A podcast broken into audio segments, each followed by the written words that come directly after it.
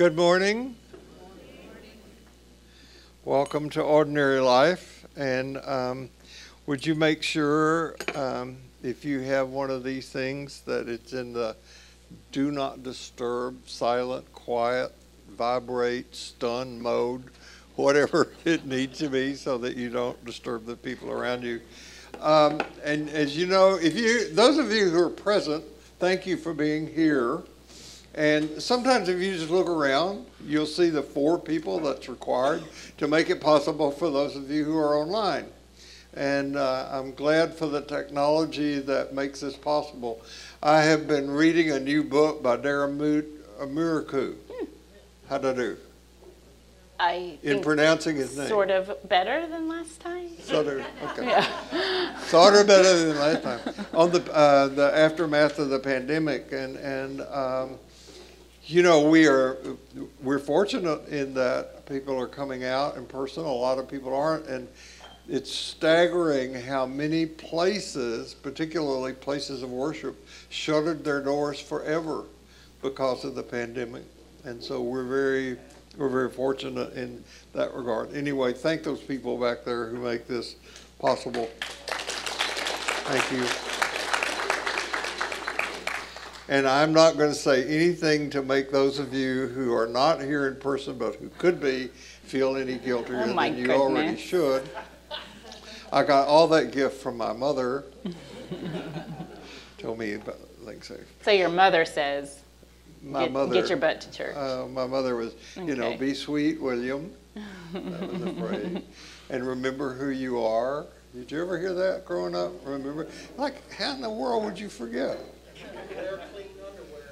Wear clean underwear in case of an accident, which I thought dirty underwear was an accident.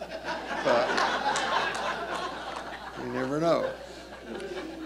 Does that go in the, the jar?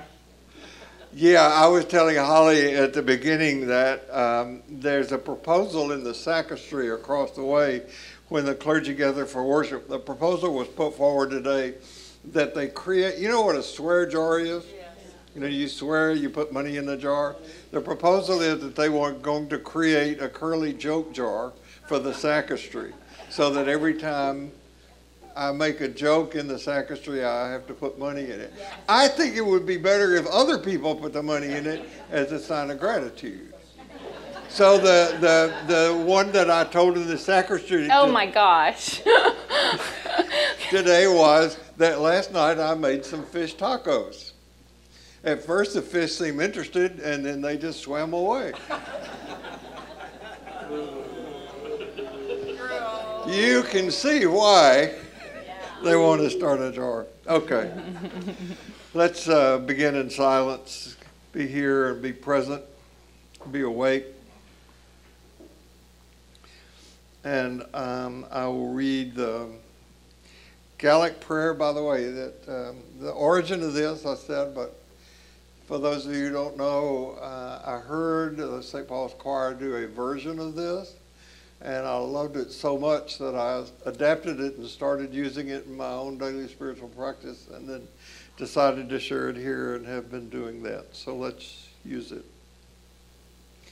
May grace be in our heads and in our thinking. May grace be in our eyes and in our seeing. May grace be in our ears and in our hearing. May grace be in our mouth and in our speaking. May grace be in our hearts and in our understanding. And may grace be in our at our end and in our departing. Amen. Amen. So my hope is that you get what you're looking for here today. It was an interesting time plan that you get knowledge and information and grow in wisdom and understanding and that you leave here in a better place, a more peaceful and loving place because you can make a difference in the places where you go on this planet. So we honor truth, love, and freedom in this place, and we do so that with the belief that what we do matters. So no matter who you are, no matter where you are in your spiritual journey, You are you are welcome welcome here. here. So for several weeks now, the theme in here has been awareness, and um, did I create that? uh, awareness is the first step on and the door through which we pass on the human journey to wholeness. And this is a journey only in the sense that we become increasingly aware and open to our already given identity. Now, that may sound confusing, but that's okay because I don't want to contribute to the illusion that our puny minds can grasp what we're talking about. Hmm. We make hints about the transcendence and about mystery that I call grace. But as we grow in our awareness, the goal is to become self consciously, not ego consciously, present to presence. And to do that in a way that is open and honest and with the willingness to change our behavior so that our lives more and more conform to what St. Paul called the mind of Christ. Have this mind in you as, in the, as is in the mind of Christ. So last week when I ended, I used a line from Carl Jung that I love a lot when Carl Jung was asked, Do you believe in God? And he said, No, I know God. And then I offered Jung's definition of God. Let's see, I didn't get to that. You'll find out why I'm so poorly prepared in a minute. Jung's definition of God. Um, one of his definitions, which of course is impossible to put into words. To, to this day, God is the name by which I designate all things which cross my willful path violently and recklessly, all things which upset my subjective views, plans, and intentions and change the course of my life for better or, or worse. Now, likely these are not the most comforting words that you have received to describe sacred mystery, but they do capture something about the essence of our time. So, Holly Hudley and I have this agreement that we are going to teach together at least once a month. And last Sunday, at either the end or the beginning? The beginning. At the beginning of class, I walked by her where she was sitting over here and I said, Next Sunday, I want you to carry the burden. It was just a smart ass thing that I am tend to prone to say from time to time. Little did I know at that time that she would actually end up needing to do that. One of the reasons that uh, my beautiful bride is not here today is that on Thursday, she tripped and fell and broke her left arm right here. And so we are awaiting a visit with the orthopedic surgeon in the morning to see what the intervention will be to deal with that. She is in a lot of pain, and uh, fortunately, we have people who were uh, stay with her and take care of her. And like some of the kids in my Montrose neighborhood say, thank God for drugs. because um, it really, when, when we saw the x rays and the CAT scan, uh, it was not pretty. So I don't know what they're going to do, but uh, that happened, and I screamed to Holly and said, um, Teach. I'm going to sit here. I have some things to say. Uh-huh. I will heckle. Okay. Yeah, heckle. yeah, your bag of peanuts. Throw some things at you. Yeah. Well, lucky for you, for so many years, I, I'm a chronic journaler anyway, but in this class, I always bring a journal. And some and sometimes is that part of your daily spiritual practice? I, it is sometimes. um, and so I write down a lot of notes, or and over the years, I could probably write a book over ordinary life teachings from my journal. Sometimes it's like, what in the hell did he mean by that? Um, so there's some there's some tangents as well. So from last week, one of the things that caught me was this idea of hope, and how do we find hope in what feels increasingly like a hopeless world? We're coming out of this sort of heightened tension of a global pandemic. It's been an interesting, to say the least, couple of years. And we, you know, gun violence is out of control, racism is alive and well, climate change is impacting the entire globe. So, how do we live with hope beyond our often very solo, very private spiritual practice. I came up with the idea of talking about participatory hope. How do we participate or engage with or activate hope and weaving together these concepts of faith, hope, and love in action, not just as ideas? So I will frame this teaching with a story. I wanted to find a story that encompassed all three faith, hope, and love. And I've loved this one from Howard Thurman for a very long time. He was, um, he's now deceased, was a mystic who began a church for all people. And it was an intentional, intersectional, interracial, intercultural church in San Francisco during the height of segregation. So his story goes When I was a boy, I came upon an old man. I watched him for a long time. He was so busily engaged in a task that he did not notice my approach until he heard my voice.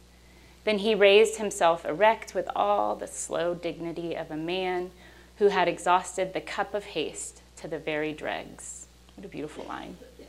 He was an old man, as I discovered before our conversation was over a full 81 years. Further talk between us revealed that he was planting a small grove of pecan trees. The little treelets were not more than two and a half or three feet in height. My curiosity was unbound. Why, sir, did you not select larger trees so as to increase the possibility of your living to see them bear at least one cup of nuts? He fixed his eyes directly on my face with no particular point of focus, but with a gaze that took in the totality of my features. Finally, he said, These small trees are cheaper, and I have very little money. So you do not expect to live to see the trees reach sufficient maturity to bear fruit? No? But is that important? All my life, I have eaten fruit from trees that I did not plant. Why should I not plant trees to bear fruit for those who may enjoy them long after I am gone? Besides, the man who plants because he will reap the harvest has no faith in life. Mm. I love that story. And it encompasses all three faith, he plants a seed. Hope, the trust that someone two or three hundred years from now, if this seed fruits, will eat the fruit of that tree. And then love, he passes down wisdom to a little boy. I love that story too. Um, you plant trees under whose shade you know you will not sit is a real act of faith, hope, and and love. And you know, after I had seen after and we talked, and and after I'd seen what you had, um, much of what you'd written, I gave a title to this class, which uh, is "Never Lose Infinite Hope." And I want to tell you the background of that title, how I got onto that title. Um, I have bragged in here that I don't watch commercial television, and that's more or less true. I try to avoid it as much as I can. There are a few shows that I like that I uh, record. You can tell my age when I say that I tape these shows. and that you still have a VHS recorder. um, but I, I record Stephen Colbert. I like that. There are a few other things. Masters of Illusion, the magic show, I like that. And but you know, I get the New York Times daily feed. I get the CNN daily feed. I get other things because of what I uh, subscribe to. Uh, Spiritual Journal International and a number of other things, progressive Christianity, and you cannot help being assaulted by what's out there in in in the news. Um, so I, I find it ironic our culture's obsession with certain things, despite the earthquake in Turkey and the devastating toll in Turkey and Syria, and the ongoing horror in Ukraine, the disasters brought by all sorts of weather anomalies, too much rain, not enough rain, all sort of thing. The news this week, this past week, we have been assaulted by the news about the Alex Murdaugh's murder trial. You couldn't turn anywhere without that, that being there. So, because of what I refer to as our electronic umbilical cords, I hate it, I can't do without it, kind of thing.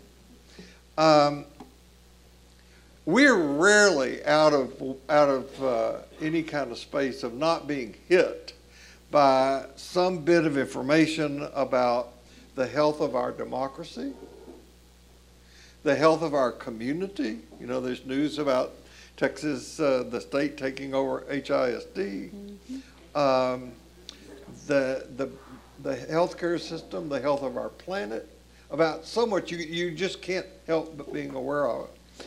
And so, because of that, it's easy to lose touch with uh, the reality of human love and the reality of um, human grace and, and hope. I mean, I, I saw it yesterday when we um, participated in Jeannie Martin's son, Jerry and Jeannie Martin's son's memorial service here at St. Paul's. The church was packed. And, um, you know, according to that thing that Jim Bankston offered us the opportunity to do to look for signs of hope, that was certainly one of them. And it was a sign of hope Thursday night when we gathered to hear Susannah Heschel. Um, a mixed group of interfaith peoples, having some of us having dinner together before the event, which is wonderful. The work that ordinary women do, um, and how that's permeated the community. That's a great, great thing.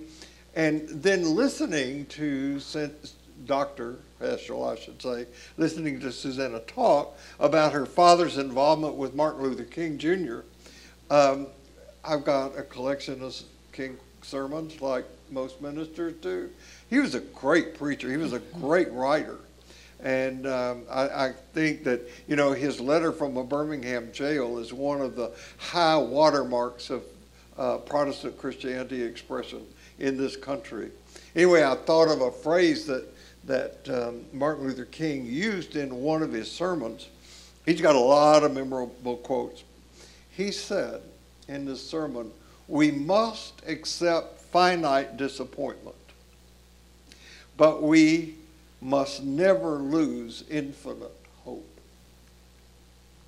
I have hope for this gathering that we find in ongoing and useful ways a theology that connects us to each other and also helps raise our sense of awareness and willingness to take responsibility for how we care for each other and how we care for this earth and is all all that is upon it. I may not be right about this, but I think that as a pastor, as a spiritual counselor, as a spiritual director, I am probably exposed to more than most of you to the people who on a daily basis are struggling and with no shortage of good reasons a fact of life is that life can be cruel and, and unkind. And we do, as Holly said, we got a lot of problems to deal with. And some of them, which we can talk about later, I feel pretty hopeless about, like gun violence. Mm-hmm. That doesn't seem to be fixable. So, especially in this time, I think we need checking in with each other and letting each other know how we're doing. Um, there are values that Holly is bringing up today, which you consistently practice faith, hope, and love, and honesty will lead to healing. Now, that's my faith, that's my, my hope. Now, the practical application of this is this look around you right now.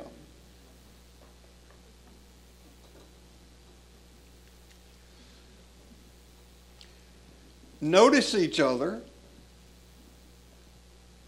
have a space at the beginning or end of this time to ask the person sitting next to you, How are you doing? Notice when you look around you who's not here. And uh, if you have the capacity and, and uh, desire, willingness, call them up this afternoon and check on them. See how they're doing. It's as simple as that. How are you doing? Oh. So one of the things that you talk a lot about in here is that faith is the opposite of certainty. Right. And yet so many of us crave certainty over at least something in our lives, especially from what we've come through over the last couple of years. And I can imagine that there might be an increased anxiety around what we have control over. We go through enormous pains to order our lives and line them up in such a way that they're predictable and easy to manage. We keep calendars, uh, book our days hour by hour. It's one way of exacting control over our lives. I'm not suggesting it's bad, I do it too. But, and I'm not suggesting that you make a coffee date at nine and then just don't show up just to let go of needs for control or certainty. We, we live in a chaotic cosmos. We need some way to find a place. And yet, I'm simply offering that we try to exact this control where we live in a world with very little that is actually in our control. So, how can we live with more faith? It takes a little bit of faith just to get up in the morning, just to arrive here, just to get out of your house. At least for me, I think I'm struggling in the last couple of years with kind of a, um, a, a deep introversion and a kind of inertia around reestablishing social patterns, reestablishing even connective patterns. But we're going to I'm going to provide two possibilities for faith today. And there are others, but these are just two, in a way that we may begin to practice faith. One of the things that faith encompasses is curiosity.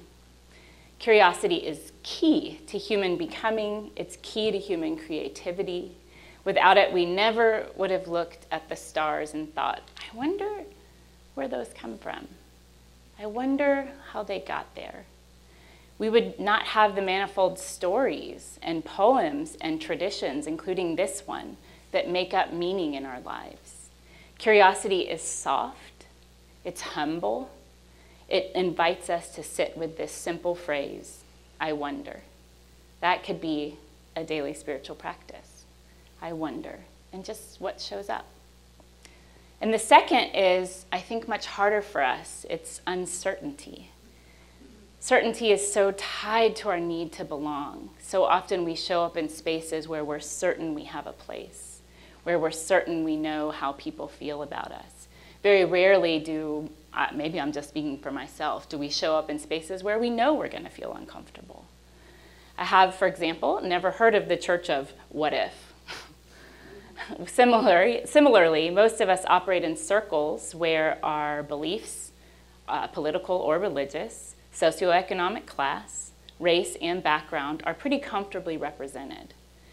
At least we can sort of look around a room and perceive that they're comfortably represented.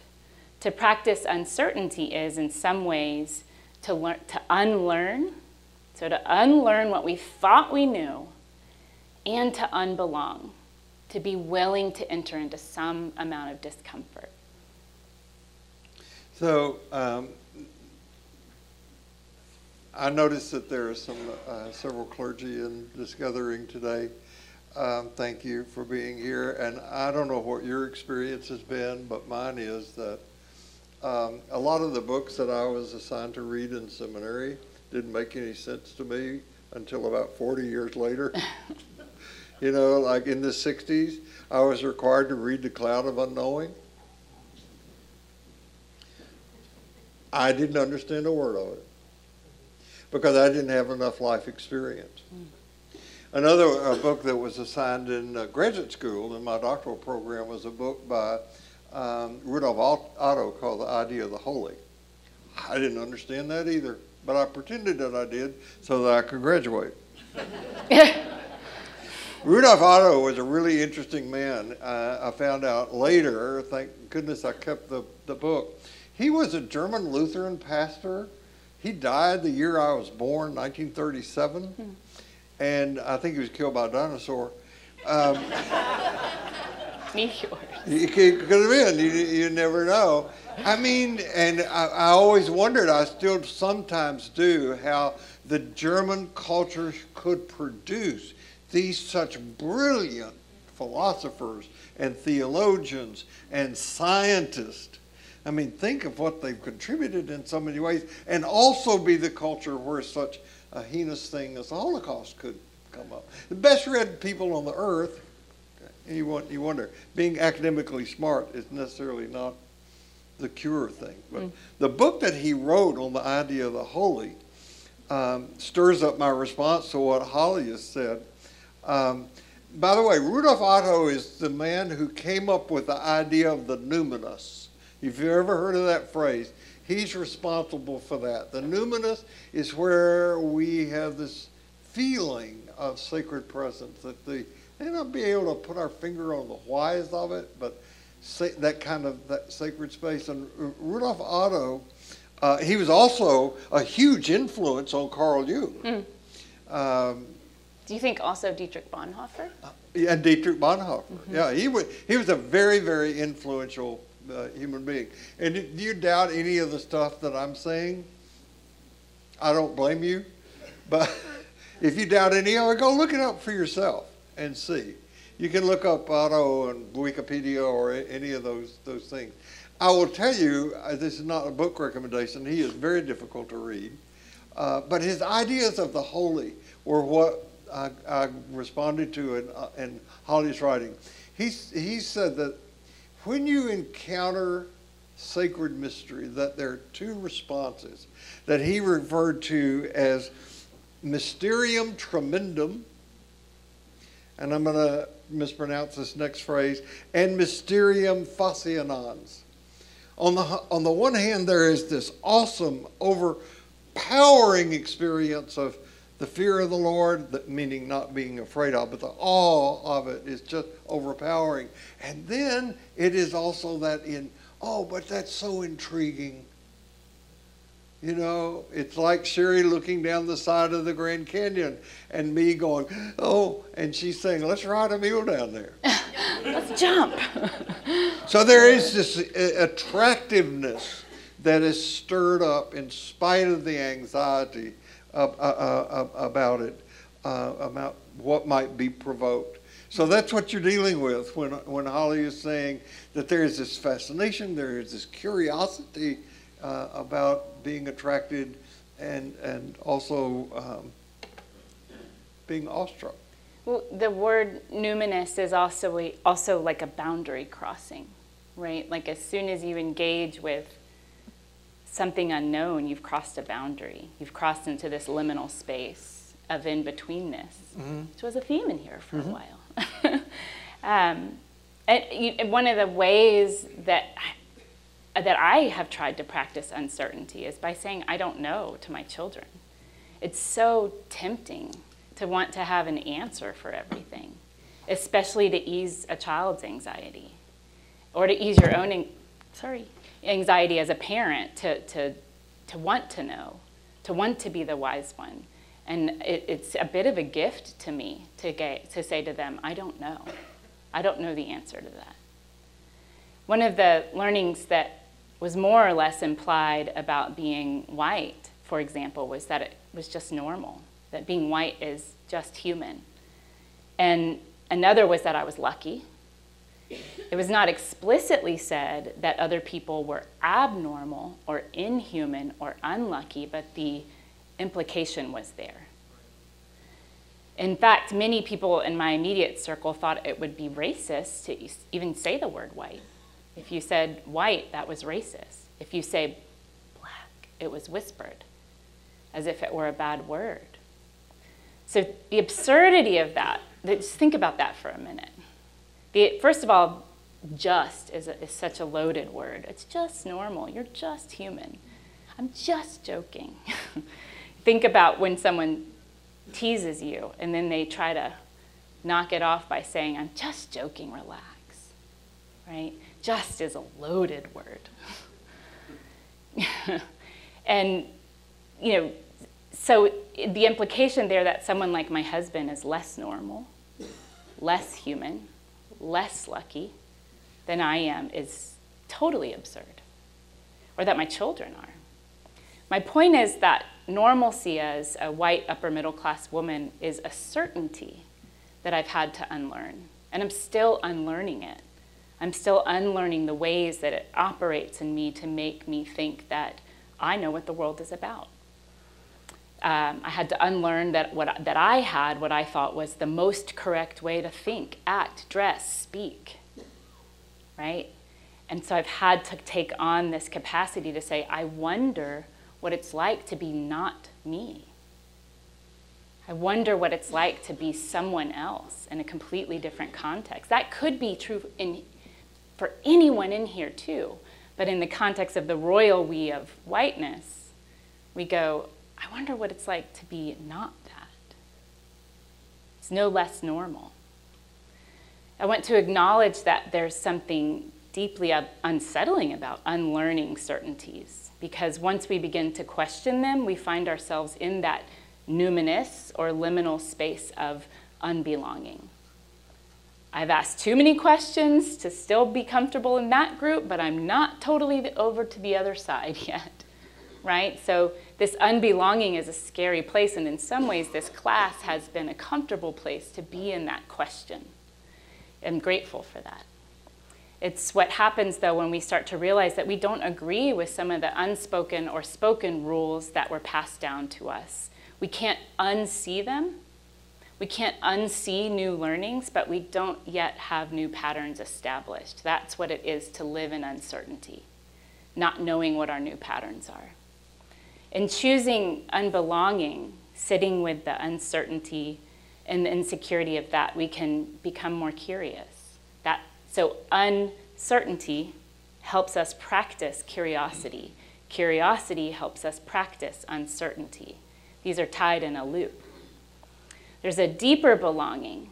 And I really, really believe that because I've felt it, even rarely. There's a deeper belonging to which we already innately belong we all belong, despite our differences. Maybe I should say, inclusive of our differences, we all belong. The mystics wrote about this. They knew what it was to belong to this deeper belonging. And one of my favorites, Hafiz, wrote, Let's go deeper, go deeper. For if we do, our spirits will embrace and interweave. Our union will be so glorious that even God will not be able to tell us apart. Uh, that's the one that your nose is bigger than mine, yeah. Hafiz. I love that one. you know, and, and yeah. uh, I would just say that the, the mystic that has become popular in the last 10 or 15 years, Meister Eckhart, mm-hmm. one of his primary uh, teachings is about movement in the spiritual life. And it's so difficult to talk about this because again, the the pilgrimage, the journey, is not to get somewhere where we already are. It's in a it's a journey of realization. Right? It's not a journey of, and this is what I'm going to talk about next next week. We are blessed with the good news that there's nowhere to go. Mm. Because think about it, and I'll elaborate on this next week. One of the problems with Protestant organized Christianity is that it's taught that salvation is all about elsewhere. Mm-hmm. It's after you die, or it's a place to get to when you're good enough, or the journey of perfection. It's here.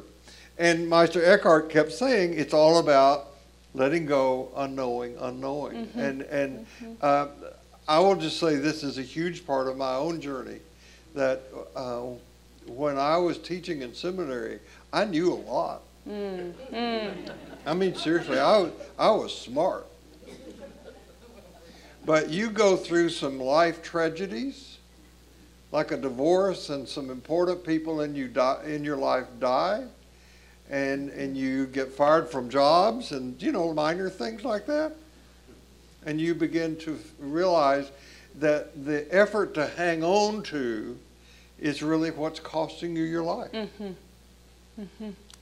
So here's one way to practice faith is go plant a seed. Literally, go plant something. You have to take care of it. But you can plant it and you can watch something happen. So we move to hope.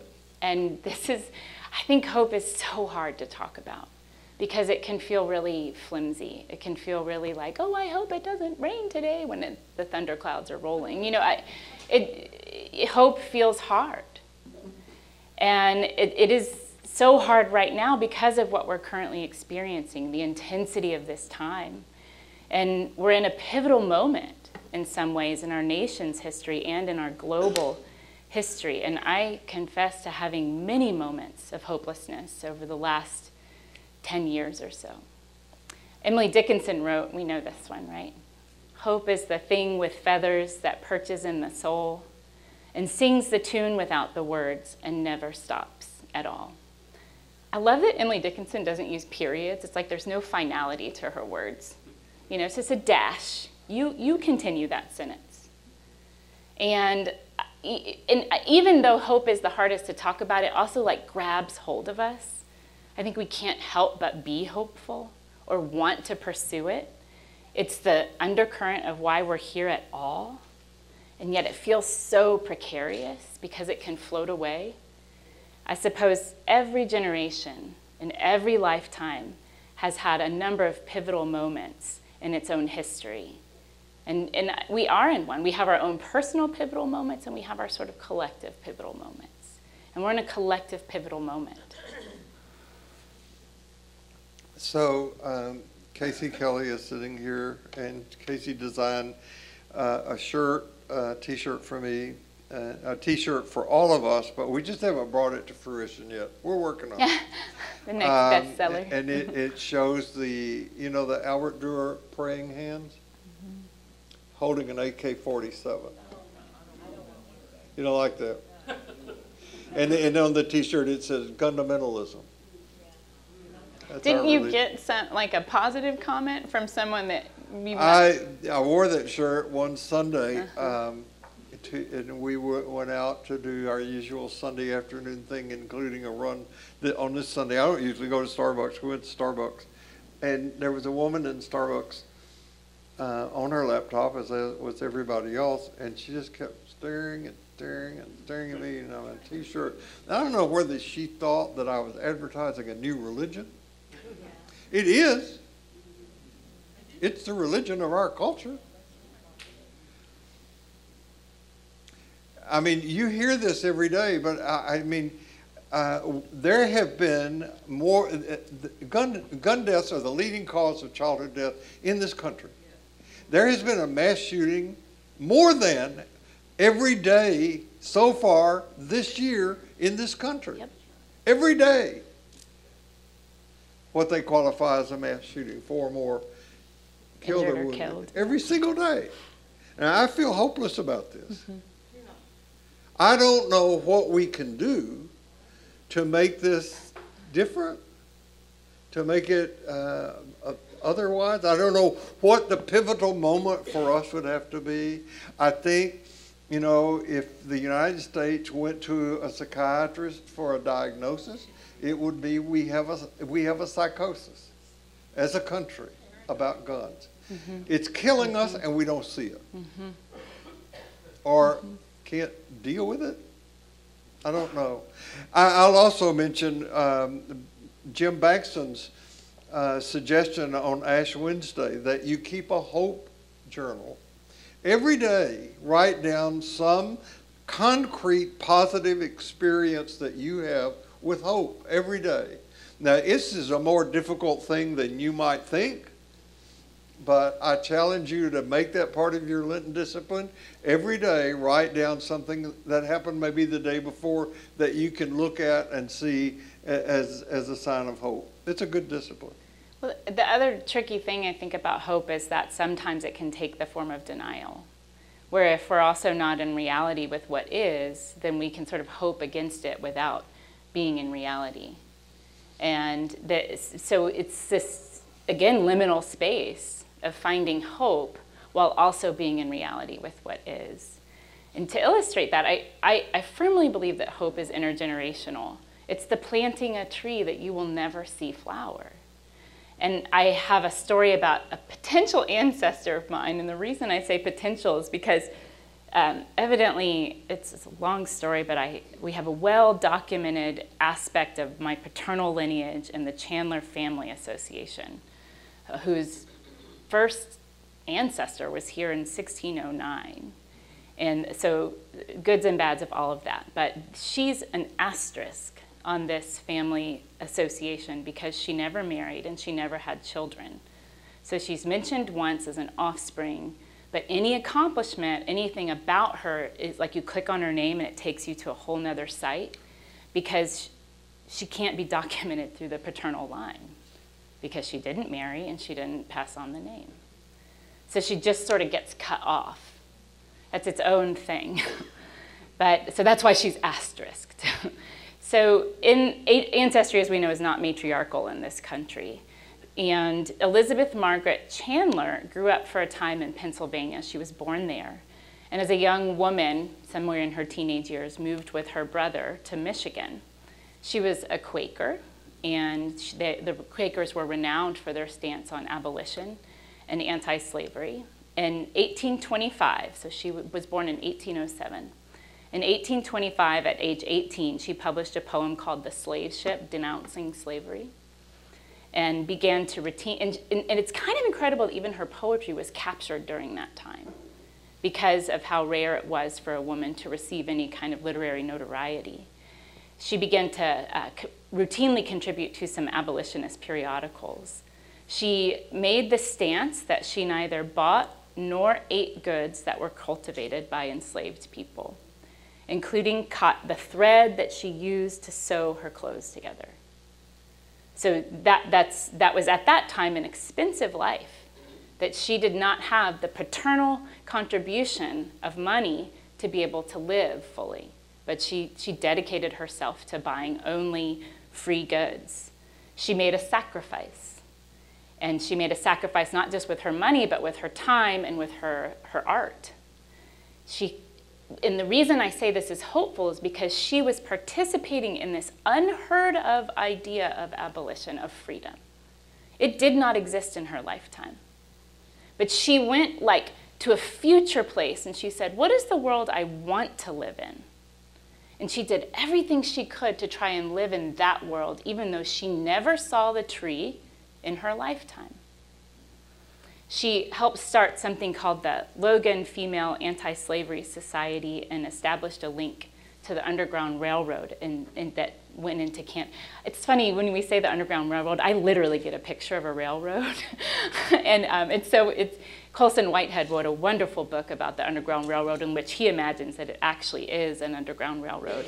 So I, I get that picture that, oh no, she, she was a stop on the train. But we know that these were really just safe houses where um, enslaved people could stop and stay and get to the next place of freedom. She and her female comrades called for the total integration of blacks into society and worked on behalf of humane treatment for Native Americans. Mm. So, in a time when women were not taken seriously as leaders, writers, and change makers, she insisted, again, radical imagination, an act of hope, that women were in a most unique position and she quotes, to give the first bent to the minds of those who at some future date will become their country's counselors. 1825. The medallion here was like a, a, but one that was both sold to raise funds for abolition, but also like a secret coin. Any Harry Potter fans in here? It was like Dumbledore's army coin, and they and they had the secret coin to receive messages. So this coin indicated kind of that you were working on behalf of of abolition. She died at age 27. Wow. Mm-hmm. And of a fever, a high fever. And I just think, God, what could she have done with the rest of her life if she lived to be 87? But this often intangible thing called hope, this thing with feathers, she carved a path for a future that where I could exist, where I could marry my husband, where we could live in some relative form of freedom. She made that possible. So that, that's what hope is. It's making something possible for the future. It's an act of what radical imagination is when we kind of dream of that future and we pull from the future into the present, almost working backwards. How do we get there? Well, let's work backwards and bring it here. It's literally what Bill calls living between the no longer and the not yet. At some point, we had a title called Living as If. You surprised me with your title. Yeah? Yeah, yeah. Yeah. And so hope is living as if something is possible that's not yet possible or not yet available. Um, a guiding practice, I think, in practicing hope in our daily spiritual practice could be what is the world I want to live in, and what steps do I need to take to get there? This is a journaling, right? Or this is just a meditative practice. Make a list. Again, plant a seed, draw a picture. There's a cartoon that my kids used to watch. It was around when I was a kid, and then it was still around. Um, when they were these days, but it's called the Magic School Bus. And the tagline of this is take chances, make mistakes, get messy. Hope is messy. It absolutely is. Buddhist scholar Joanna Macy, who I just love, she has done a lot of work with the where I'm doing my PhD, and she wrote a book called Active Hope. We've talked about it in mm-hmm. here over the years. And she, she writes that active hope is not wishful thinking. It is not waiting to be rescued by some savior. It is waking up to the beauty of life on whose behalf we can act. We belong to this world.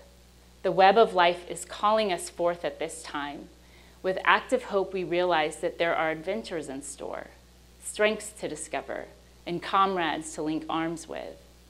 Active hope is a readiness to discover the strengths in ourselves and in others a readiness to discover the reasons for hope and the occasions for love, a readiness to discover the size and strength of our hearts, our quickness of mind, our steadiness of purpose, our own authority, our love for life, the liveliness of our curiosity, the unsuspected deep well of patience and diligence, the keenness of our senses and our capacity to lead. None of these can be discovered in an armchair without risk. You know, I think the work of Joanna Macy does not get nearly enough attention. Oh my gosh, as, she's a woman. Um, because what's what's in the culture are reasons that you need to be frightened, um, be scared of this, be scared of that, and that sort of thing. She's acting as our country's counselor, right? Just as the well, not enough people are going to her. Yeah, yeah, but the, but but this is where I find like this is extremely hopeful that in every generation there is someone willing to be a voice. This is like a golden thread that's just lent from passed down from generation to generation. You know, I, many of you will remember uh, both Holly and me being so smitten with the work of Ilia Delio. Mm-hmm.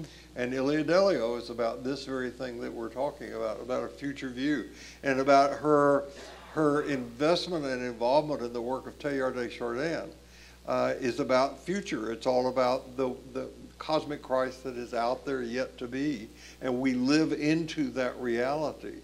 And I remember when um, Ilia Delio first brought up in a personal conversation with me, and I think Holly was there, that she said, you know, the coming thing is AI.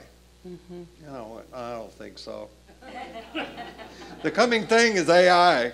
You know, if you've not had a chat with the chatbot yet, uh, it's amazing what they can do, and um, for good or bad, it's yet to be determined.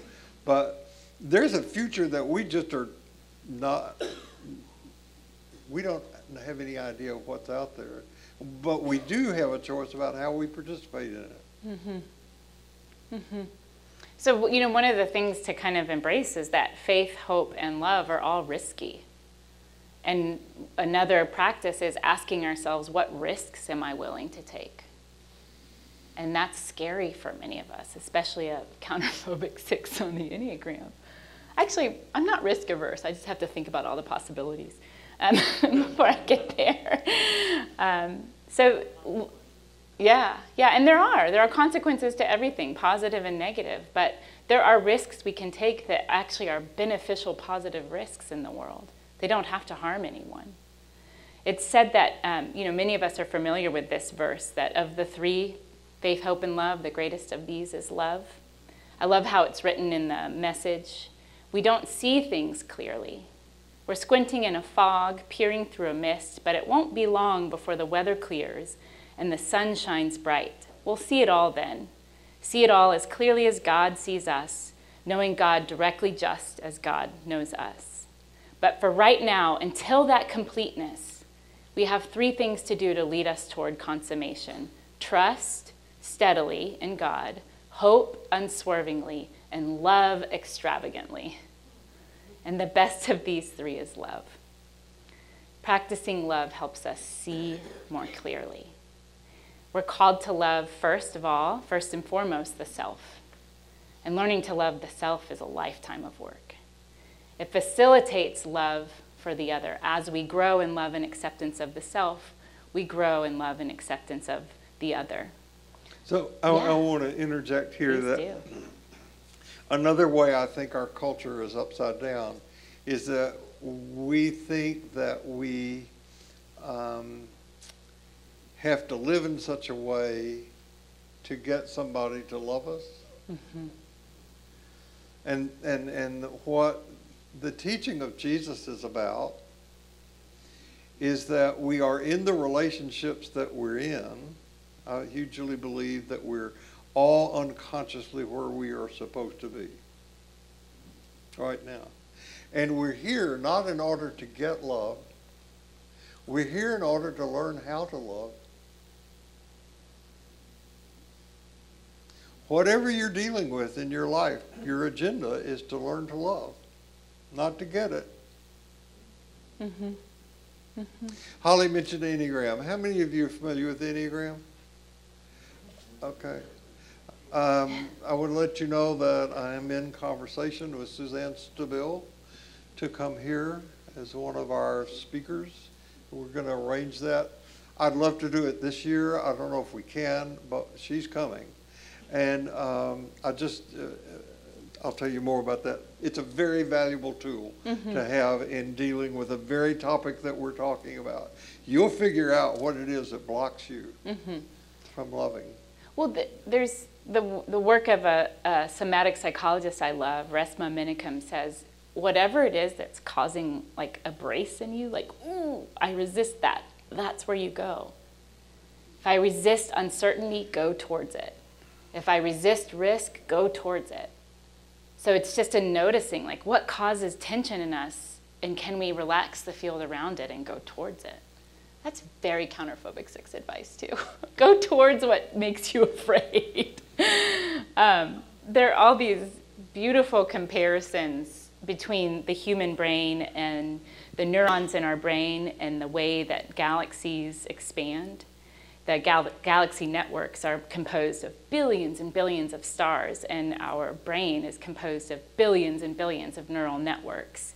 And this is just what we can observe about both. We're, we're complex, and in many ways we are unknowable, but still we're called to love even the unknowable parts of ourselves. This is also an act of radical imagination. What don't I know about myself yet that I need to love? What might others see that I can't see that I need to learn to love? I have a practice of not only holding my a picture of myself as a little girl, but imagining myself as an older woman. And what do I need from her to get me to be here, to get me there, right? How can I get to be 87 years old and call upon that wisdom? Also an act of radical imagination. Is anyone in here over 87? 90, right? Ah, good, good, yay. um, we're called also to practice transpersonal love. This is, um, this is hard because we tend to want to form intimate relationships with the people we love, but transpersonal love doesn't actually require that we know another person intimately or even directly. It only requires that we love the possibility of them, that we love the possibility of another and live on behalf of not only our spiritual liberation, but theirs too. This trans, the, the root trans means two things it means across and it means beyond. So, transpersonal love means that we love across boundaries and divisions. It also means that we love beyond the self, not what I need from you, but I love who you can become. So it's a simultaneous holding of like who a person is and who they can become. There's so much more to us and to the other that we than we are capable of seeing. And transpersonal love is an invitation to love the unseen pieces of ourselves and another, to love our best natures. So, in a nutshell, it allows us to love people that we don't even know yet because of their fallibility, not in spite of it. These two things are necessary to cultivate transpersonal love. It's, we need a complex and diverse community to practice love, not a community where we're all the same. Nobody's all the same, but we need intentional pursuit of complex communities in which we can show up and be ourselves and allow others to show up and be themselves. We need a spiritual practice that includes social justice. What does the world require of me? Where do I need to step in? And the third thing is sacrifice. I think again about this asterisked ancestor who sacrificed so much for the world she wanted to live in. And eventually that world was becoming more and more possible. And sacrifice requires it's there's a con, there's an idea that if we sacrifice something that we'll lose and another person will gain. Not true. That's like zero sum thinking, right? That's scarcity thinking. We can sacrifice something of our ego, and then we both live into larger selves. Again, call upon Elizabeth Margaret Chandler as my example. She lived, you know, there wasn't Amazon Prime in the 1800s she had to like look for that thread. It wasn't marked with, she, she made a lot of sacrifices. So the question to reflect on is what are you willing to give up to create bigger belonging? The last thing I'll close with, oh, it didn't show up on there, is that Cornel West, who by all means is a, is a phenomenal, energetic, controversial thinker, says that justice is what love looks like in public. And justice is, of course, extremely subjective to define, but I think that it must be oriented towards inclusion and restoration. So, uh, your words about transcendent means across and beyond. Mm-hmm. And go back to Carl Jung's definition of love. Mm-hmm. It's what cuts across our lives, mm-hmm. disrupting them, hopefully waking us up to those realities of faith, hope, and love. Mm-hmm. No matter where you go this week, no matter what happens, remember this you carry precious cargo, so watch your step. See you here next week. Thank you. Thank